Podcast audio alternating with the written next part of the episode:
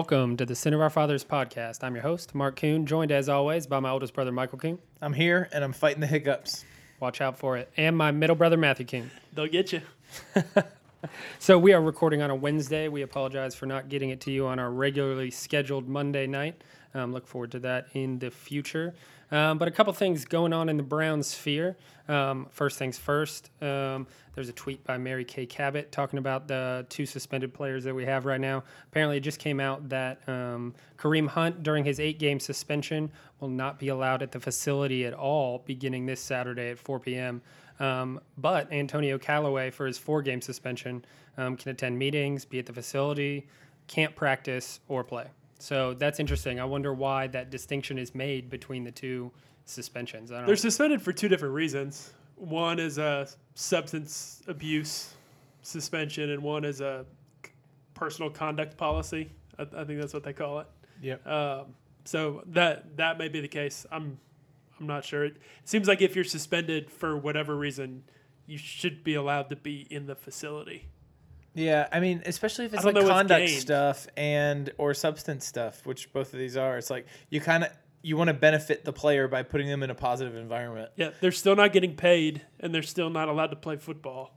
Yeah. But like, why not let them use the weight room and like attend team meetings? yeah. Yeah. You're just asking for Give more him some trouble. structure. Yeah. You're just asking for more trouble for a guy that's like wants to be around the team and can't is like physically is like actually barred from being there. Like think about how bad that stinks. There's, there's, you're also not like letting them gain much. Like, congrats, you get to show up to work and you don't get paid for eight weeks. You Like, have to show up to work, Yeah, and you don't get paid. yeah. so Yeah, they stripped him of his support system. And what's what's Kareem Hunt going to be doing for eight weeks? Just drinking, rolling around downtown Cleveland? He probably won't even be in Cleveland. I do whatever I do what Zeke's doing. Go down to Cabo. he should. Hopefully, doesn't as long drink as too he much. stays in good shape. Yeah, seriously. Um, so we had a game since the last time we recorded our podcast. A huge bummer. We lost our first game of the 2019. I was season. actually cheering for us to lose the game.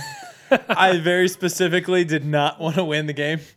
I mean, down in the second half, I was like cheering for the Bucks to score a touchdown so that they could go ahead. Um, just last time we went undefeated, we ended up with an 0 16 season, so I didn't want any part of that. I didn't want it's just bad vibes with the undefeated preseason. superstitious. Yeah, Michael. but the, but the Ravens have now won 16 straight preseason games, so it seems to be working just fine for them. It's good for them. Um, I didn't want any part of it. Um, it wasn't the best game, um, but I'm also not concerned Well, at all. I mean, Baker Mayfield trotted out there and played the whole first half, which like really surprised me. I thought he was going to get the first quarter or something, but he played the whole first half With only his starting offensive line. with only his starting offensive line, no starting skill position players. None. And he didn't even have Hilliard. He just had Kareem Hunt out there. So there was no Hilliard. And I mean, the tight end situation was ugly with no Njoku. The receivers, just nobody could get open. Like Baker was actually putting the ball in catchable places and they just couldn't come down with it. I mean, the one catch, I don't think we would have like even been complaining about Baker's day if Rashard Higgins was able to haul in that one pass in the end zone Yeah. that Baker threw. It was a beautiful pass and a great effort by Higgins. Like I don't fault him for not being able to bring it in, but it's one of those ones that looks like the marvelous catch. And we've seen Higgins make a few of those in the past. If he makes that catch, I don't think anyone's like complaining about the outing at all. yeah, well, his stat line doesn't look that great. He was 10 for 26, 72 yards, zero touchdowns, and an interception. You throw a touchdown onto that, it looks a little bit better, but completion percentage not good. But That- how many of those were drops? They were a a lot of them. a lot of them were drops. A lot of them were within reach for the receiver. So Baker could have put a better ball on him for sure, but definitely catchable balls for for folks. And these these aren't the guys that he's been practicing with, like running the first team with on a on a day in day out basis. So wi- without any of the starting supporting cast around him, I don't think you can read much, if anything, into into this this day. I'm worried about. I'm not worried about Baker at all. I did love hearing him take responsibility and feeling like he needed to play better, and seemingly be pretty pissed at his performance. Um, and then it was also good in one of the pressers this week. Freddie Kitchens made the comment that they were working on a lot of different like um, formations and protections and things like that. It was clear that they were experimenting with a whole lot of different things, which is what the preseason is for. Like we shouldn't expect everything to look crisp and clean and to be like piling on points in the preseason. Like that's just not what it's for. You want the coaches to be able to like test out some different like pass protection schemes and all that sort of stuff, which is clearly what Kitchens wanted to do. Um, and see what some of these guys are doing. We're still trying to figure out who the right guard's going to be. There's a lot of other questions that need to get figured out. Baker Mayfield being able to execute the offense is like so far down the list of priorities. So Or I, concerns. I think or concern. Yeah, a list. Yeah. of like well, and him being able to ec- like you know checking off that he can execute the offense is not the highest priority going into a preseason game. Is my point. There's other things that they're trying to achieve throughout the course of the game. Yeah, and regardless, at the end of halftime, when Baker was starting for the whole first half, we were ahead 9 0. So, A lot of field goals. a lot Yeah. of field goals. And our defense played really, really great. They didn't allow any points during the entire first half. It's seven sacks. absurd. Absurd. Matthew, you got a new man crush. Olivier Vernon is going to cause problems for people this year. I mean, he's he's a guy who's not been able to stay healthy. The talent's always been there. Um, he is going to be a tremendous left or right defensive end, whatever. They're going to be swapping him a lot, I think. I mean, it's going to be, and the fact that he's going to get one on one against right tackles pretty often. And when Garrett goes over to that side, if he gets one on ones against right tackles, it's going to be tremendous, especially the Bengals. One of uh, Vernon's sacks came on a stunt. And it was clear that they were just. That's what makes me excited. Is like they have, you know, you're pretty much in the preseason for the most part. You just kind of line up and go. Like there's not a whole lot of like different like defensive lineups, or they're not oh, switching yeah. up and trying to like confuse the offensive line anyway. But they did stunt on that one play, and he came completely free. And it's like, well, I guess that's what happens when you have like four really good defensive linemen that you have to account for up front. Well, and it's it's so tough when you've got Vernon and Richardson on that side, both of which have a quick first step off the ball. If if they're s- swapping spots, that offensive line, if they miss it for a second, it's too late. If if you mess up that that handoff, that transition, one of those guys is by you and eating your quarterback's lunch. The amount of power that I saw from Vernon in that game, there was that one sack that was just absurd. Put the guy straight on his back. I think it was his first sack of the game. But I haven't even seen anything like that from Myles. Not that drastic. Um, it was it was absolutely crazy. I mean, the PFF stats show that uh, Olivier ranks just about as good as Myles Garrett um, in game to game play. So to have another Myles Garrett on the other side, Yeah, he's been yes, a, please. He's been a league leader in quarterback hurries like the last couple years. His stat no, sack numbers haven't been haven't been up there at the top, but that kind of fluctuates year to year, and it it's it's kind of random if you convert a quarterback hurry into a sack. I mean, it depends. Or a an lot. interception. Yeah, you know, but that Or quarterback hurries incompletion. is consistent, and he's always there. Our D line is gonna. I actually looked this up. Looked up what the single season team record for sacks is in a year. Yeah. Aiming high, Matthew. Se- 72 by the 84 Bears. 72 sacks. All right, 72 sacks. The Oakland Raiders had 13 sacks last year. You're saying That's a little over four per game. You're saying we're trying to compete. with That's a the- lot. You think we can compete with the 84 Bears? No. no, no, no. It's not what I'm saying. Do you think that we can make that sack total? I mean, it's a No. different game. It's a different. I think so. So I think I think people are dropping back all of into the pass more all often. of like the team leaders in sacks, they were all in like the late 80s, early 90s. I don't know what was going on Hmm. in the NFL at that point. Um, recently, like mid 50s, high 50s, I think the Bears had 58 sacks last year. Um, was was up there was really good. So I think if we Let's if we push 60s. for 60, that'd be sweet. I mean, four sacks per game's a lot. It's ridiculous. It's a lot of sacks. In Well, a we had seven. and you have to average over over that to get to 72. that would be so sweet. That would be fantastic. If we get to 72, um, Vernon or Myles is breaking the single season. They'll have like individual statues out- sack record, they'll have- right? Like they'll- one of them has to Yeah. in order for, for us to get there. and Well, they'll it- have statues of them in this outside the stadium next year. In that same vein, one of the most surprising things from this preseason is a play of Devaroe Lawrence. He's been incredibly disruptive. He's looked good in practice too. I think he's finally healthy. He wasn't really healthy last year, and um, I'm excited to see what he can provide on his, on some like on a limited rotation basis. It Yeah, seems just- like he's earned a chance to get in there and spell Ogunjobi and spell Richardson. Somebody else to take some of those snaps, so Yeah. we don't get into a situation like we did last year, where Ogunjobi was just scraping the bottom of the barrel Right. midway through the season because he was playing too many snaps. Those two guys seem like they're built so similarly too. Like they're both a little bit short for a defensive tackle, like a little over six feet, and like super, super strong. Just Like thick. so strong. Um, speaking of this preseason game and all of the field goals, how surprised were you to see Austin Seibert just kind of Four for four. Easy. put him right through the middle over and over and over again? Long of 54 yards. My, did you, Austin did, you, Seibert's a gamer.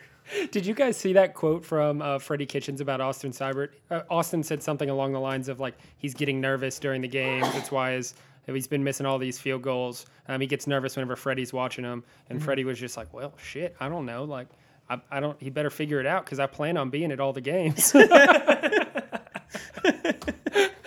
so I guess I guess Seibert figured it out. Um, I certainly hope Freddie's at all the games. what, what did we think about? How did this happen? I don't. I don't understand.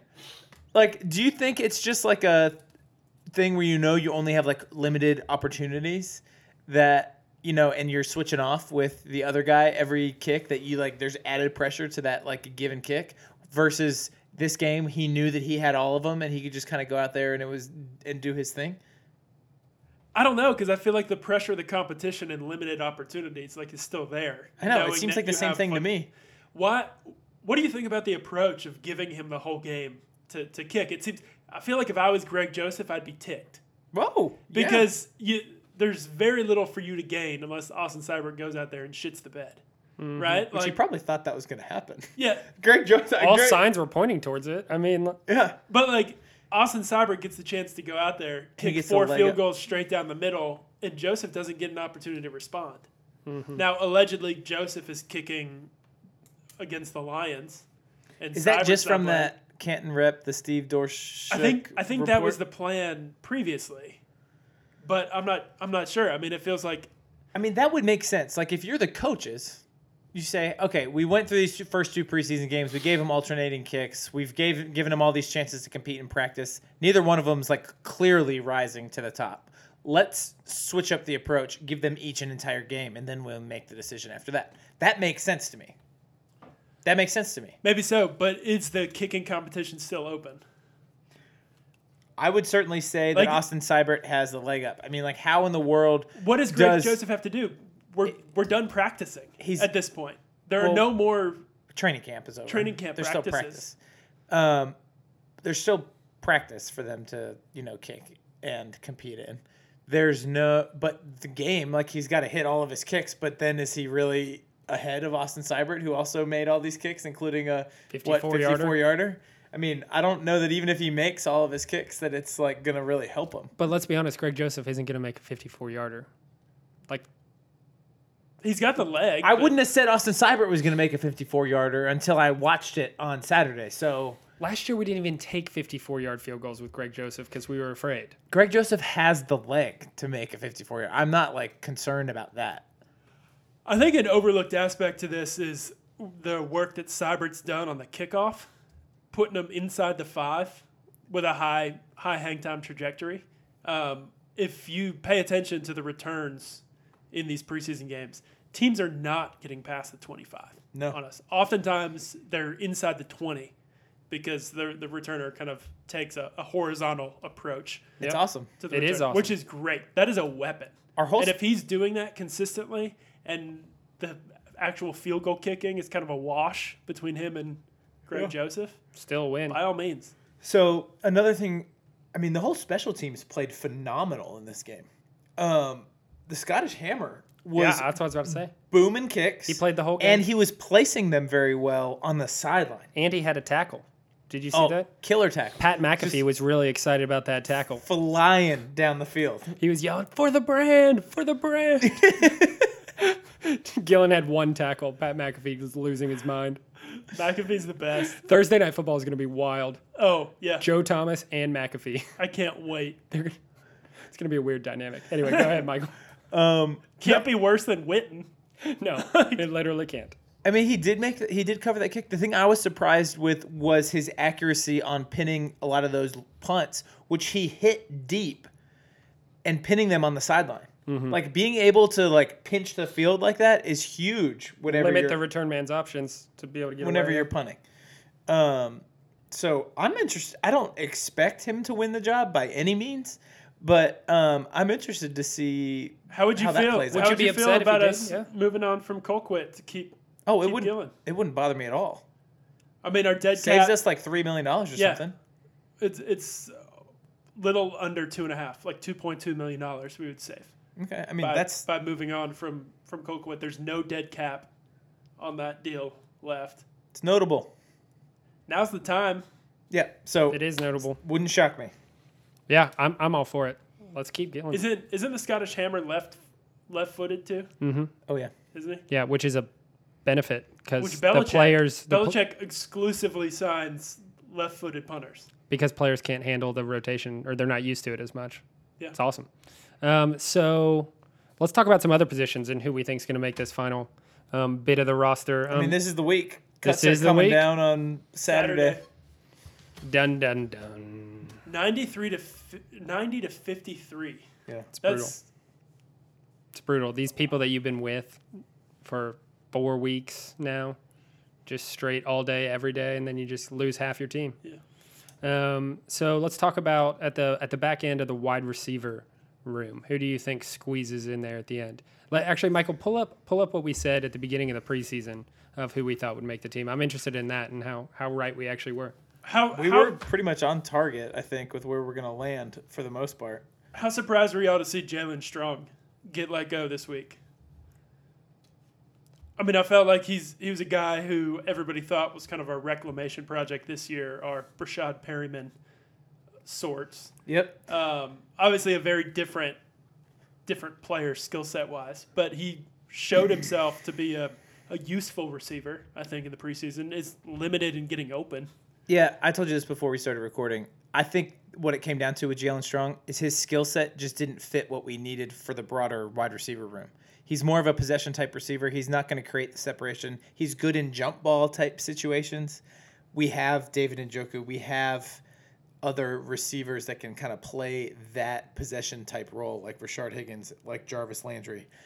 He's not bringing something else to the field that we don't already have, and I think that And he's look- not good at special teams. and he, yeah, that, and that's a huge thing.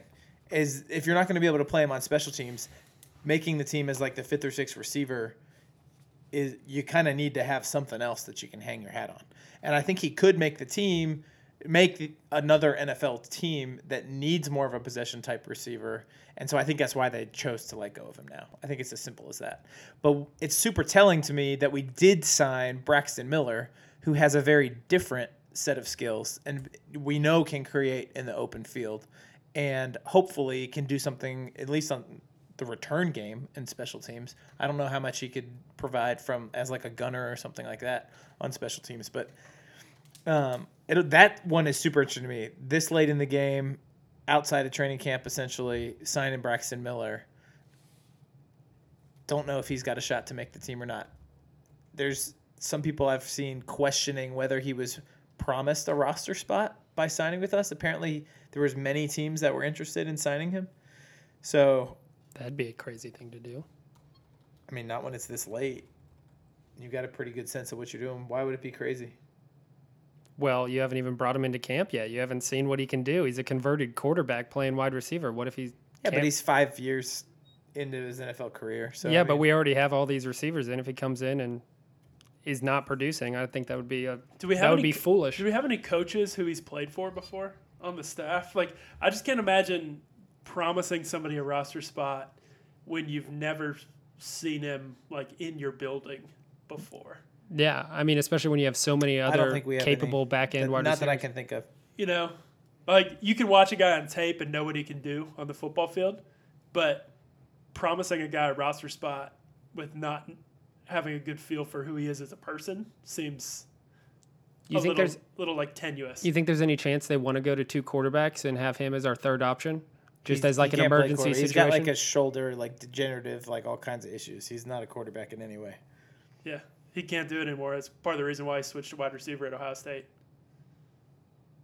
Yeah.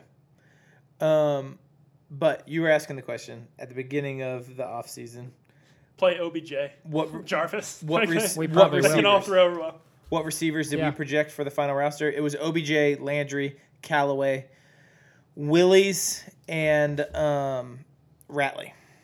yeah, that makes sense. Except we won't have Callaway at the beginning, so we'll probably put one more in there. There's another spot, and that's where Braxton Miller could fit in, or you I've got know, Ish Hyman taking that taking that sixth and final receiver spot. Yep, and, Ish. Ish. and I think that decision, like we said, is going to get made um, based on special teams and who they feel best about can contribute on the Mhm. special teams units. And to be honest, we may not keep a sixth wide receiver coming out of For camp, knowing that we have four weeks until Callaway comes back. It Oh, could yeah. be a situation where you keep a, a fourth tight end, Mm-hmm. um, Well, another thing, who you feel better about. an- another position group that's going to have to do with how well they can contribute on special teams is going to be our cornerbacks, those gunner positions. Um, who do you think fills out the end of that roster spot? Do we have down who we said at the beginning? That's probably not as as accurate as it. Uh, we said Denzel, Greedy, Terrance Mitchell, T.J. Carrie, um, Phillip Gaines, and Javante Dean, which Dean is no longer on the team. Um, so that's not going to happen. Phillip Gaines is a possibility for sure, but I think there's going to be a fifth or sixth corner, and it could be any number of guys. Yeah. I mean, just filling out my 53, I gave these two spots to guys who can contribute on special teams. So it was Tavierre Thomas and Robert Jackson, both both guys who will scream down the field and make a tackle. And I'd say Robert Jackson, I would probably give a better chance than Tavierre Thomas at the moment, but So you're saying you have Gaines out? I have Gaines out. Yeah. It'll be interesting. And it seems like there's just been a lot of talk. And so it seems like a lot of the people that are covering the Browns are kind of reading between the lines that like a guy like Juston Burris might make the team as a safety. And he's like a special teams type player. I don't know if that's going to happen, but it's going to be interesting to see where the delineation is between the number of corners and safeties and like who's playing what. Because there's a few guys that kind of blur the lines a little bit. We've got an Eric Murray that can play the slot. You know, Damarious Randall, we lined him up at corner all day long against the Bucks last year. Um, and you know, even like Sheldrick Redwine can go down there and play like nickel nickel corner if you need to need him to. So it, it'll be interesting to see how No thanks. those positions line up. that guy, I don't like him playing safety. if he wasn't a high draft pick, I don't think Redwine would make the team. I tend to agree with you. He's looked a little rough so far. He looked better in the Bucks game. He's the he's like the Chad Thomas of this year, where it's like you you did not do nearly enough in this camp to actually earn your spot. It's the fact that we've invested a, a notable amount in selecting you that's gonna Coincidence keep that they around. both went to Miami? probably. Do we have a little blind spot in the front office for the University of Miami? I think Alonzo? it might be true. Just saying. Um, all right, Just saying. let's go. Let's keep going through. Let's. Uh, how about defensive line? Um, how many spots do you think fill the defensive line? Let's assume that Avery is one of those defensive linemen. I'm just getting ready to be mad about Chad Thomas making the team because I'm like assuming he's going to make the team. He's done well. Win. And he had one game where he made one play. That's and then he's been hurt. That's nice. No. I want to know if Chad Thomas is a guy we could just throw on IR. We were talking about this. Maybe it was before before we started recording with um, DJ Montgomery. That he got thrown on IR is probably just gonna live his entire year there, which is a great spot for him. He gets paid, mm-hmm. and he gets to be around the team. Seems like seems like Chad Thomas with his neck injury might need to go on IR, where he doesn't take up a roster spot for us, and he gets paid and gets to be around the team. Yeah, Well, but is then he where do we, where do practicing? we Do go we even from know? there? We could keep Zettel. I think it. I don't think we're don't keeping. I don't think we're keeping Chad Thomas and Anthony Zettel, No. One of those two is getting the boot. and I think Chad Thomas is the one who's going to win that battle every day of the week. I hope that that's not true because I think Matthew made the comment that you don't really mind getting rid of Zettel because he's a replacement level player. But my point is, Chad Thomas is a below replacement level player. So you With- keep the you keep the Anthony Zettel in this situation every single time. Yeah, absent everything else. I mean, I think Chad Thomas has a higher ceiling Yes. if he ever puts it together, and also the amount that, I mean, people just aren't willing to admit that you've wasted a resource in selecting Chad Thomas. What was it, the first pick of the third round um, Yep. that we selected Chad Thomas? I mean, that's How long? that's a pretty high draft pick to, Sixty five overall. to go ahead and, and pull the pull the plug on. yeah. How long is this latency latency period? Like this is his last chance. I think this Like, is the last year that he just gets to ride his draft pick slot. Yeah. Like going into next year, he's gonna have to earn earn his spot because you can move on after that. But oof, So defensive end is Garrett Vernon Smith. Smith. Smith I- is good. Like and He's I think he's pretty good. He's also paid a decent amount. So like I don't expect anything to happen with Chris Smith. I expect him to be on our roster, but he's one of those players that is probably in the gray area where it wouldn't entirely shock me if they decided to move on and not pay him. It's but a then- possibility. But then your backup DNs are Zettel, Avery, and Thomas. I think Chris Smith earned a roster spot whenever we traded Emmanuel Ogbah. I think like he's in a pretty comfortable spot now, to be perfectly honest. Uh, but I just want to make that little comment that it wouldn't entirely shock me if He's- they decided to go in a different direction. He's counting 4.4 million against the cap. There would be a 2.4 million dead cap hit if we would get rid of him. But still about two million that you save. Still about two million that you save. I think the that two million dollar difference, Chris Smith is two million dollars in cap space better than the next option that we have. No, I like him. I like him. I hope he's on the team. Um, I hope Chad Thomas is not, and Zettel is, but I expect it to be Thomas. And then I think that you're probably only keeping, and then Genard Avery. Those are all the defensive ends you're going to keep. You're not going to keep any more. So that's five. Yep. And then what? You have four defensive tackles: Sheldon It- Richardson, Ogunjobi, um, Lawrence, and Coley. Coley probably is the Question mark. yes. I think Coley is fine. Um, I think Danny Ekuale is like right in this conversation too. I think I think we'll talk about this with the O line too. I think the defensive tackle position is potentially one where um, when we line up our 53 men when we face the Tennessee Titans is going to include a defensive tackle that is not currently on our roster. I think there's going to be opportunities to pick up guys who get cut from other teams, whether it's a salary cap saving move or, or whatnot. Because Then who are we Frank, shelling frankly, out? frankly, Coley and Ekuale, like I, they don't do much for me. Like I could see, I could see both one or both of them making this squad after Saturday and then getting cut later in the week when we pick somebody else up. It's fair. All right, you mentioned offensive line. Let's move that way.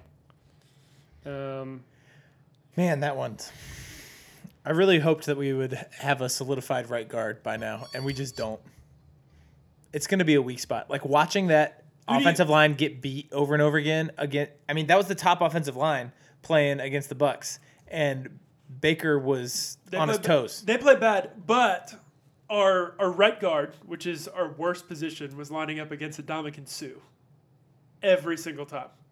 Which that's that's a tough ask for for any offensive lineman, much less whatever scrub we're rolling out at right guard. Who do you who do you hope is our starting right guard come week one against the Titans? I think there's hmm. two options, right? I hope it's Drew Forbes.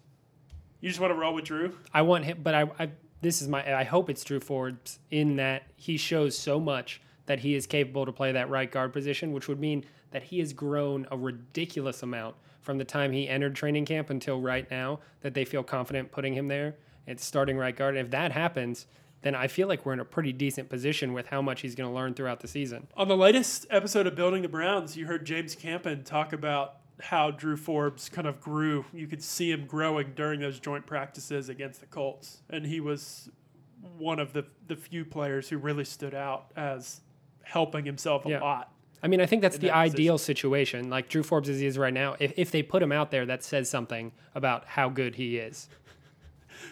But you trust our coaching staff more than a few years ago when we just threw Yeah. out Desmond Harrison. Yeah, absolutely. That was last year.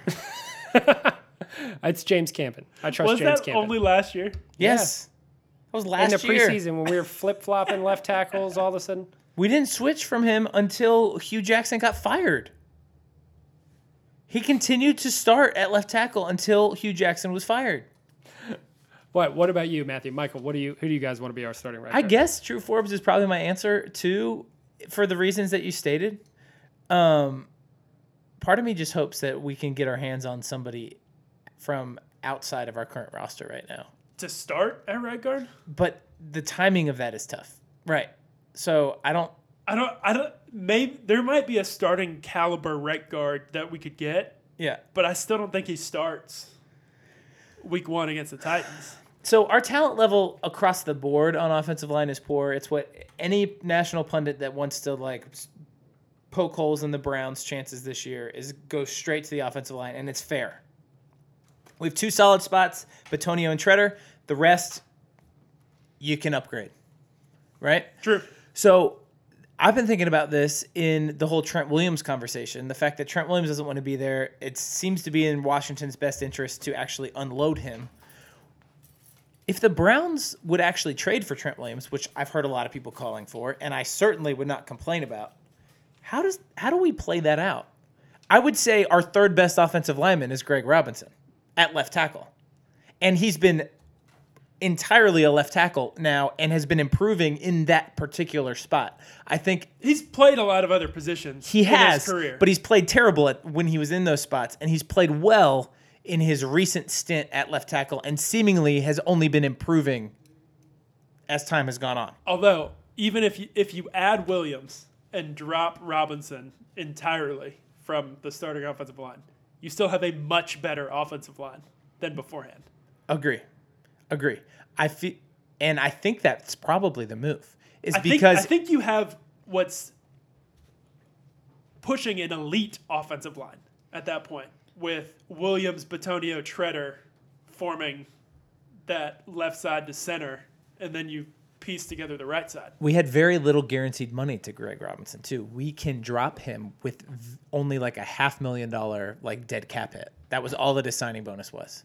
He has like no guaranteed. Let's let's include him in a trade to Washington, Yeah. Yeah, like as as a replacement body. Yeah. So What else would we have to put in there? Like, what sort of compensation do you think they a decide? draft pick, but Yeah. it's just as depends on what other people are willing to give him. What give would them. you What would you be willing to to give up at this point? Assuming it's like a draft pick for obviously, if you start including players, it gets it gets messy. But assuming we we give one or two draft picks f- for Trent Williams, Um, it entirely is centered around the conversation I have with Trent Williams' agent and their ability to like re-sign him long term because he's only he signed for two more years. for two more. Th- Years? This year and uh, one more after that. Okay, then maybe not. I thought it was only one year. Then you feel pretty good about it, regardless, right? I'd give a second round pick. I'd give a second round pick for a top left tackle. I Absolutely. mean, we have a window right now that like he really helps us maximize. yeah. And yeah, I'd give a second round pick for that. Concerned about his age, but I'd give a, a second round pick plus. I might give like a second and a fifth, Yeah. something like that. Second and a fourth, maybe.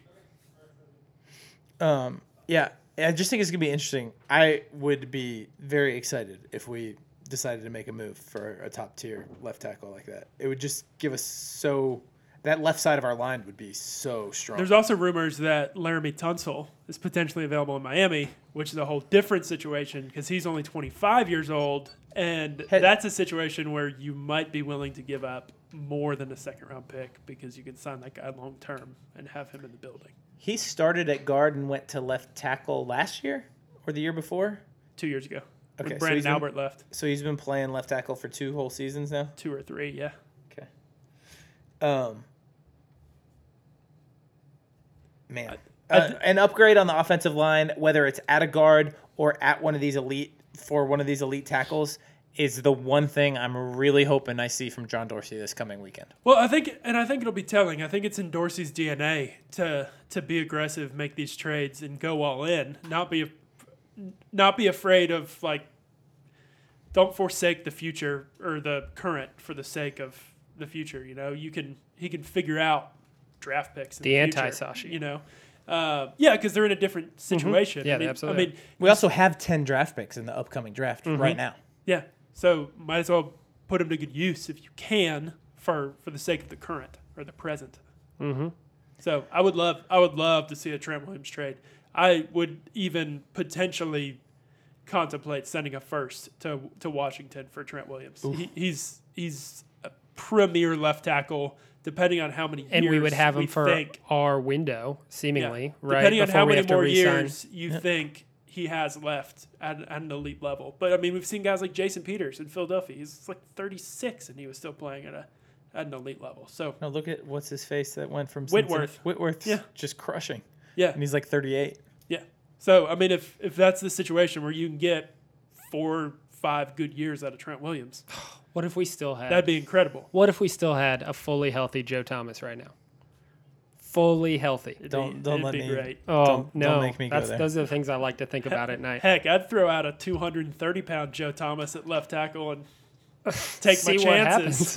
yeah, he's not going to get beat outside. That's for sure. All right, just um, one more. Uh, t- last position group, tight ends. How many tight ends do you think we we roster? Do you think we bring anyone else in? I mean, I've been beating this drum forever, but like once Freddie came in, we threw a lot more tight ends on the field.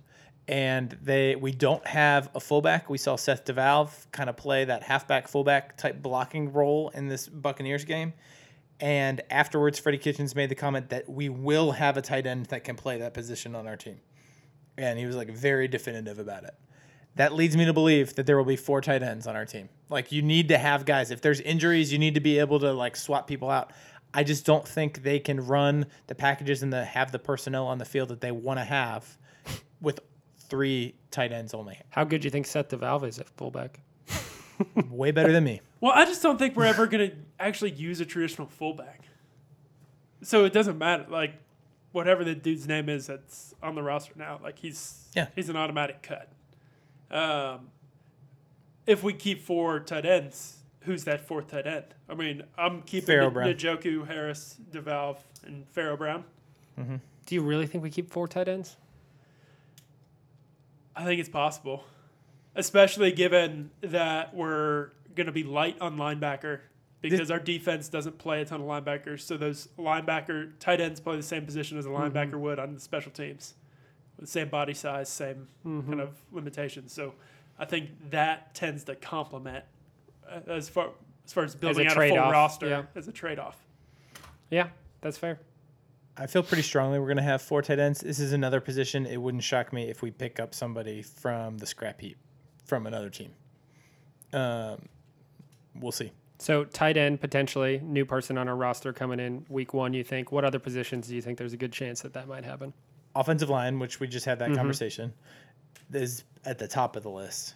And Matthew made the comment about defensive tackle. I think that's um, somewhat likely. And offensive line could be at the high end with a, a trade for Mm-hmm. a, a starter, or it could be on the back end, that like ninth offensive line Oh, yeah. spot who could come in as a as a veteran guard who can come.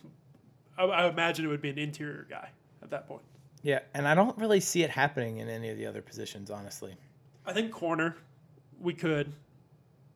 I think they like a lot of these young corners. I think there's going to be a tough decision. I think the corner decision, like we're not as well versed in like evaluating cornerback play from like where we sit as fans and watching the game and not even having the like coaches tape and all that sort of stuff and not being at practice as we are a position like wide receiver Sure. where we can like actually watch them run routes, see if they're getting separation, see what catches they're making and you get stats on a receiver that you don't get. But I really think that the competition between those two position groups is really similar. I think we have a lot of you know players on the back end of the cornerback room that are showing out and playing well. I think a Lenzy Pipkins, you know, there's Phillip Gaines. I would love it if Pipkins made the roster just because I love his name. It's great. I mean, there's a handful of these guys I think that the coaches actually like and want to want to see succeed. I think it's going to be a tough call, and they're going to stick with whoever they've got. I don't see that being a, a position where we.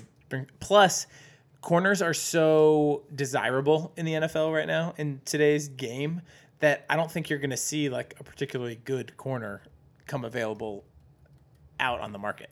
So we'll see. All right. I think that's going to wrap it up. Thanks so much. Go ahead, Michael. Uh, one last game. One last game coming up. We're playing the Lions tomorrow, um, 6.30 Central Time. Check your local listings, as they say. Um, I have no idea whether that'll be on TV. That's not my job.